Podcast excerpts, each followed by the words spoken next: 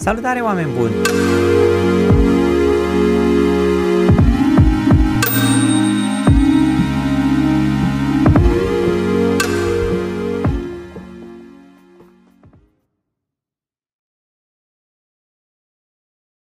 Pe măsură ce tehnologia devine din ce în ce mai sofisticată, crește și capacitatea sa destructivă.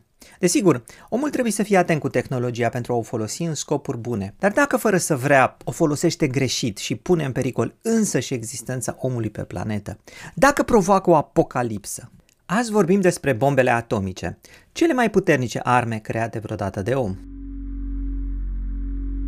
Ideea unei apocalipse nucleare apare des în cinematografie. Filme ca Deterrence, War Games, Special Bulletin ne arată răul provocat de un război atomic. În toate aceste filme, distrugerea provocată de bombele atomice este cea așteptată și calculată. Astăzi însă vorbim de ceva diferit. Faptul că bombele atomice ar putea provoca neintenționat daune mult mai mari ce pot afecta întregul pământ. Pentru aceasta, să ne întoarcem înapoi în istorie și să vedem, oare nu ar fi putut provoca primele bombe atomice? Neintenționat, apocalipsa întregului pământ? Prima bombă atomică nu a fost cea de la Hiroshima. Ea a fost o bombă test detonată pe 16 iulie 1945 de armata americană în deșertul Jornada del Muerto. Bomba folosea fisiunea plutoniului pentru a crea un efect devastator. Testul a fost un succes, demonstrând încă o dată capacitatea omului de a inventa arme din ce în ce mai sofisticate. După sabie, arc, praf de pușcă, gloanțe și tancuri, acum omul dispunea de un instrument și mai puternic de distrugere. O parte din fizicienii proiectului în cadrul căruia s-a dezvoltat bomba atomică au pus sub semnul întrebării siguranța unei astfel de arme. Fizicianul Edward Teller s-a temut că detonarea bombei ar putea iniția o reacție în lanț, care va distruge atmosfera și cu ea toată viața de pe Pământ. Fisiunea atomilor de plutoniu Dezintegrarea lor în componente nucleare generează energie adițională și asta crește temperatura și presiunea în zona în care are loc explozia. Fluxul acestei explozii este cel care aduce puterea distructivă a bombei atomice. Dar fizicianul Teller s-a gândit că bomba atomică ar putea avea și efecte nedorite. Temperatura în urma exploziei ar putea crește necontrolat la valori mult mai mari decât cele calculate de constructorii bombei. Temperaturile ar putea deveni așa de ridicate încât să inițieze fuziunea hidrogenului din atmosferă și chiar din oceanele Pământului. Atomii de hidrogen ar fuziona unii cu ceilalți, generând atom de heliu și producând energie adițională, așa cum se întâmplă în interiorul Soarelui. În urma acestui efect secundar, fuziunea neintenționată a atomilor de hidrogen, s-ar crea energii uriașe, care ar încălzi și mai mult atmosfera, provocând mai departe fuziunea altor atomi de hidrogen și generând din nou energie. S-ar crea astfel o reacție în lanț, în urma căreia ar lua literar foc întreaga atmosfera a Pământului, cu toate oceanele sale. Pământul ar arde pentru scurt timp ca un soare în miniatură, până când își va fi consumat tot hidrogenul din atmosferă și oceane, distrugând tot ceea ce există pe fața Pământului în acest proces. Teller a discutat această problemă cu colegii lui. Unii au fost sceptici. Fizicianul Hans Peter a fost unul dintre ei.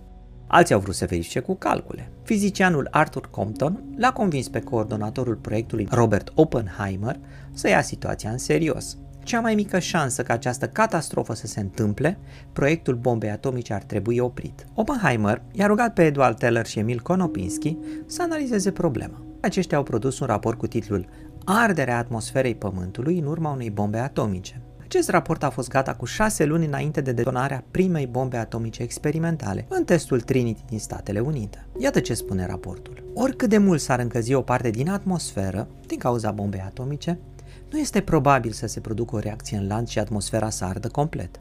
Pierderea de energie datorită radiației depășește cu mult câștigul de energie în urma fuziunii atomilor de hidrogen. Peste șase luni, prima bombă atomică cu fisiune a fost testată în deșertul Jornada del Muerto din America. Calculele lui Terrell s-au dovedit corecte. Nu a avut loc nicio apocalipsă a Pământului. În afara zonei afectate de bombă, atmosfera a rămas intactă. Lucrurile s-au schimbat însă radical după un deceniu, atunci când americanii și sovieticii au inventat o bombă mult mai puternică decât cea bazată pe fisiune, bomba cu hidrogen sau bomba bazată pe fuziune. Primele bombe atomice foloseau fisiunea materialelor radioactive, spargerea atomilor. Ele nu intenționau să ridice local temperatura atmosferei la valori care ar fi putut iniția fuziunea hidrogenului în heliu. În schimb, bombele cu hidrogen chiar asta fac.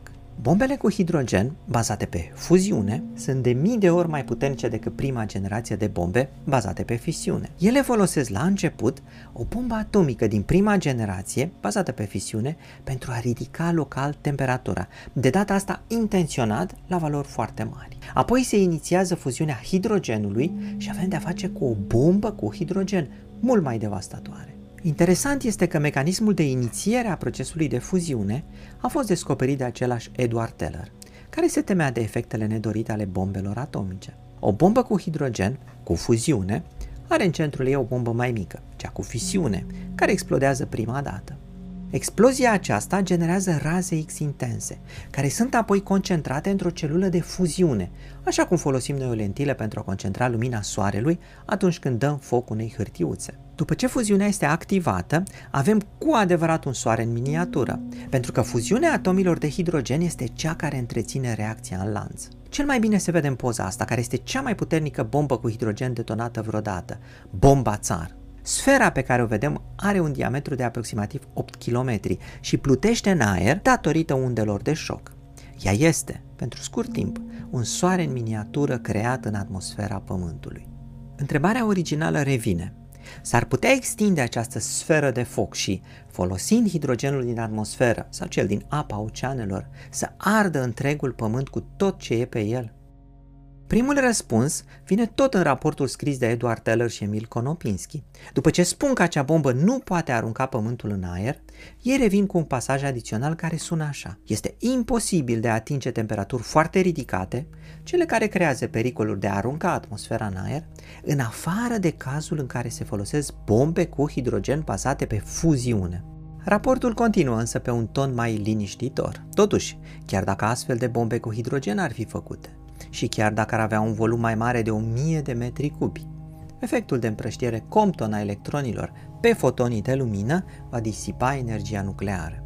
El va crea o barieră energetică și astfel bomba nu va fi în stare să genereze o reacție în lanț în întreaga atmosfera Pământului. Practic, spune raportul, supraîncălzirea atmosferei are loc doar în zona în care explodează bomba cu hidrogen, în plus, mai e un aspect pentru care bomba cu hidrogen nu pune în pericol întreaga atmosferă. Concentrația de izotopi ai hidrogenului din atmosferă este cu mult diferită de cea din Soare. Interiorul Soarelui este supus presiunii straturilor exterioare, care apasă cu greutatea lor pe centrul Soarelui. Datorită acestui lucru, crește presiunea și temperatura gazului de hidrogen din centrul Soarelui. Coliziunile foarte energetice care au loc cresc raportul izotopilor de hidrogen, acești izotopi joacă un rol crucial în fuziune. Fără ei, lanțul de fuziune al hidrogenului în heliu nu ar avea loc și soarele nu ar arde. Tocmai de aceea, în cazul bombei cu hidrogen, pentru a întreține reacția nucleară de fuziune, constructorii adaugă izotopii necesari de hidrogen în interiorul bombei. Fără acești izotopi,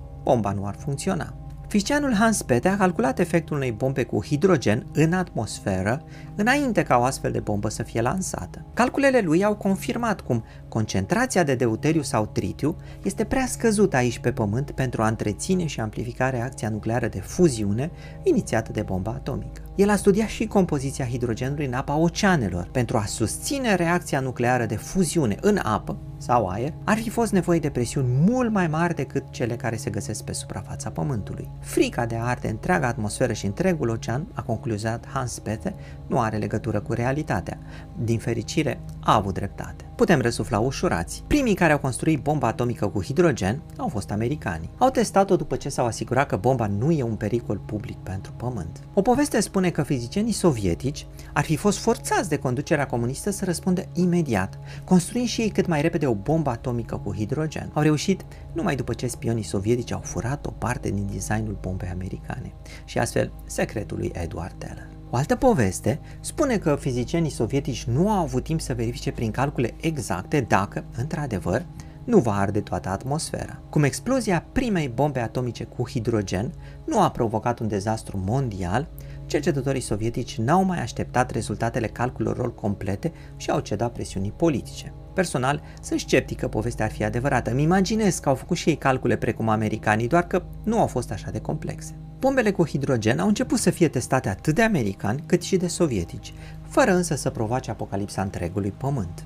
Bomba sovietică Tsar, detonată în anul 1961, rămâne cea mai puternică din istorie, fiind de 1500 de ori mai puternică decât bombele atomice de la Hiroshima și Nagasaki luate împreună. A zgudui ferestrele la aproape 1000 de kilometri departare, acolo de unde a putut fi văzută cu ochiul liber. Bomba a generat chiar un mic cutremur, ale cărui unde seismice au înconjurat Pământul de trei ori. Numărul mare de teste a ridicat un alt potențial pericol. Posibilitatea ca exploziile să contamineze atmosfera cu prea mult material radioactiv și, în final, să iradieze toate ființele de pe Pământ. Astfel, rezidurile nucleare ale exploziei s-ar împrăștia în atmosferă, ajungând până în nori. La primele ploi, acestea s-ar depune pe toate plantele, așa cum s-a întâmplat la dezastrul de la Cernobâl, pe care l-am trăit și eu în România. Pentru că animalele se hrănesc cu plante, pericolul ar fi fost ca întreaga viață de pe pământ să fie contaminată cu radioactivitate. Aceasta ar conduce la cancere și mai ales la mutații genetice de necontrolat. Cu toate că numărul de teste atomice depășește cifra de 2000, acest scenariu apocaliptic nu s-a adeverit. De ce? Pentru că bombele cu hidrogen, cele mai puternice bombe atomice, nu conțin material radioactiv fisionabil decât în nucleul lor. Acesta se împrăștie doar în zona exploziei și astfel nu afectează întreaga atmosfera Pământului. Pericolul cel mai mare rămâne ca norul de material radioactiv din zona exploziei să fie dus de vântul într-o zonă locuibilă. Mai există însă un alt pericol al bombelor atomice care merită menționat. Distrugerea neintenționată a sistemelor de comunicații prin pulsuri electromagnetice. În anul 1962, americanii au detonat o bombă cu hidrogen deasupra atmosferei, la peste 400 de kilometri în spațiu. Spre surpriza lor, explozia a creat un puls electromagnetic mult mai mare decât se așteptau. Acesta a stins lumile de pe străzile din Hawaii, aflat la mare distanță de explozie. Mai rău, a oprit temporar o mare parte a sistemelor de comunicații. Aproape o treime din sateliții de comunicații de joasă altitudine au devenit temporar inactivi. Pericolul apocaliptic ar fi fost însă altul, cel ca explozia să fie alterat permanent câmpul magnetic al Pământului și astfel noi să fi pierdut protecția pe care ne oferă câmpul magnetic la radiațiile cosmice și vântul solar. Într-un astfel de scenariu, ar fi trebuit să ne ascundem permanent în peșteri, pentru ca să ne protejăm de radiațiile cosmice. În timp, chiar și atmosfera Pământului ar fi fost distrusă de radiațiile cosmice, împrăștiind în spațiu o mare parte din oxigenul și dioxidul de carbon care întreține viața pe Pământ. Scenariul acesta este însă extrem de improbabil, deoarece dinamul care generează câmpul magnetic al Pământului se află ascuns adânc în interiorul globului terestru. Oricât de mare ar fi explozia unei bombe atomice pe suprafața Pământului sau în atmosferă, el lasă intact acest mecanism. În practică, explozia din anul 1962 a afectat doar temporar configurația câmpului magnetic din jurul Pământului, care și-a revenit apoi la normal. Dacă poveștile de mai sus v-au speriat, nu sunteți singuri. Există două aspecte care trebuie menționate. Pe de o parte, odată ce crește cunoașterea științifică, crește și capabilitatea omului de a construi arme mai puternice. Pe de altă parte, recunoaștem în poveștile de mai sus și responsabilitatea omului de știință, care se asigură că arma respectivă nu produce daune dincolo de scopul ei. Între cele două rămâne însă o zonă gri, cea în care un regim autoritar profită de potențialul de distrugere uriaș al noilor arme. Trebuie spus că participarea la proiectul de construcție a bombei atomice a fost un regret pentru mulți fizicieni, care s-au bucurat atunci când s-au putut întoarce la cercetările lor civile. Așa cum am văzut, modul lor de acțiune a fost perfect responsabil, pentru că au luat în calcul efectele nedorite și s-au asigurat că ele nu au loc. Atitudinea aceasta este cea corectă, iar ea s-a aplicat și la construcția acceleratorului de particule de la Geneva, acolo unde au apărut unele teorii care sugerau că s-ar putea genera o gaură neagră care ar urma să înghită pământul. Calculele au arătat că așa ceva era imposibil. Despre asta însă, dacă doriți, într-un alt episod, vă rog să-mi scrieți în comentarii. Acesta a fost episodul de azi, plin de explozii. Dacă v-a plăcut, nu uitați să dați like și să vă abonați, dacă n-ați făcut-o deja. Dacă vreți să ne susțineți financiar, o puteți face pe Patreon sau deveni membri ai acestui canal. În final, vă rog ca la comentarii să scrieți ce alte subiecte de știință doriți, să le votați pe cele scrise deja, ca în felul acesta să-mi dau seama ce alte subiecte să aleg pentru voi. Până data viitoare, eu sunt Cristian Presură, voi sunteți cool și vă doresc numai bine. La revedere!